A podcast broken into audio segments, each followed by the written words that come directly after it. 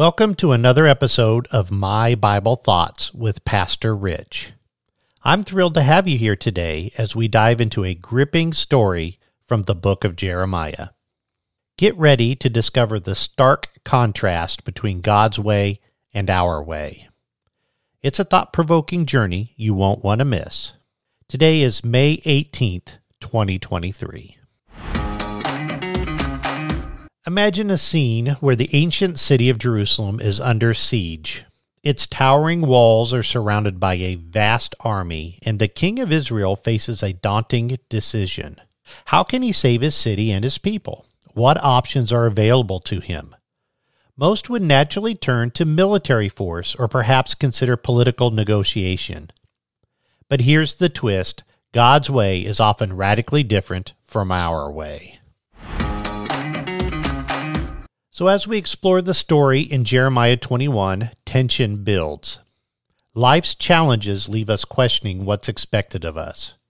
We are bombarded by media influences and cultural norms. Our minds fixate on human concerns, like the economy, inflation, or conflicts around the world. Some people are even afraid to step outside their homes, fearing the invisible threat of a coronavirus. But God's first word to a nation or a family or an individual is always the same, and it's found in Jeremiah 21, verses 12 to 14. Here's what they say Administer justice every morning, rescue from the hand of the oppressor the one who has been robbed, or my wrath will break out and burn like fire because of the evil you have done. I am against you, Jerusalem, you who live above this valley on the rocky plateau, declares the Lord. You who say, Who can come against us? Who can enter our refuge? But I will punish you as your deeds deserve, declares the Lord. I will kindle a fire in your forest that will consume everything around you. Now, these powerful words remind us that God's way is to seek justice and to protect the oppressed. It's not our first instinct, is it? We often rely on our own strategies, influenced by our limited perspective. But God calls us to a higher standard, to please Him in all we do. As we explore real life examples of Christians following God's way instead of their own, let's take a closer look at the inspiring story of Eric Liddell. Liddell, a Scottish Olympic champion and a missionary, exemplifies the power of aligning our lives with God's will, even when it means making difficult choices. In the 1924 Olympics held in Paris, Eric Liddell, a devout Christian, faced a moral dilemma.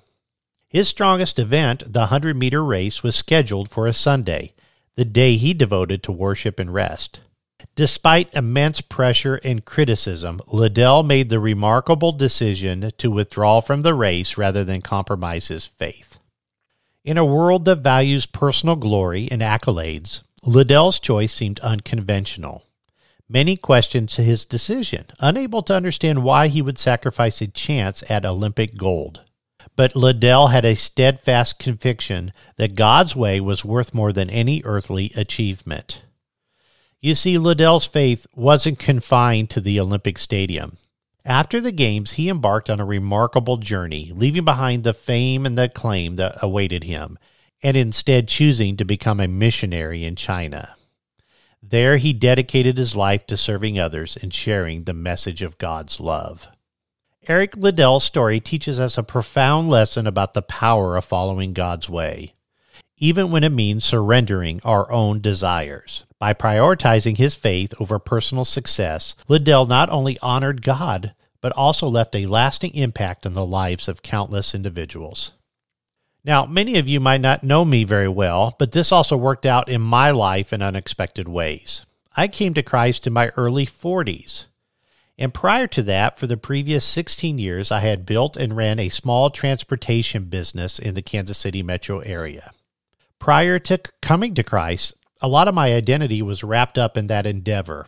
And it wasn't long after I became a Christian that it was clear that God was calling me into ministry. This wasn't an easy decision, but I sold off equipment and trucks and took a part time position as a youth pastor in a church. I had to face a difficult decision, and I decided to side with God. So, what does this mean for us today? I believe the solution to our problem lies in aligning ourselves with God's way, even when it seems counterintuitive. As we step away from the ways of the world and embrace His ways, true transformation can occur. We must understand that God's expectations and man's expectations are vastly different. Here are key takeaways from today's episode. First, when faced with challenges, resist the temptation to rely solely on human solutions. Instead, seek justice and protect the vulnerable, just as God commands. Second, be mindful of the stark contrast between God's way and the world's way. It's easy to get caught up in the distractions around us, but let's always prioritize what pleases God. Now, I want to challenge you with a call to action. Take a moment today to reflect on your own life. Are there areas where you've been leaning on your own understanding?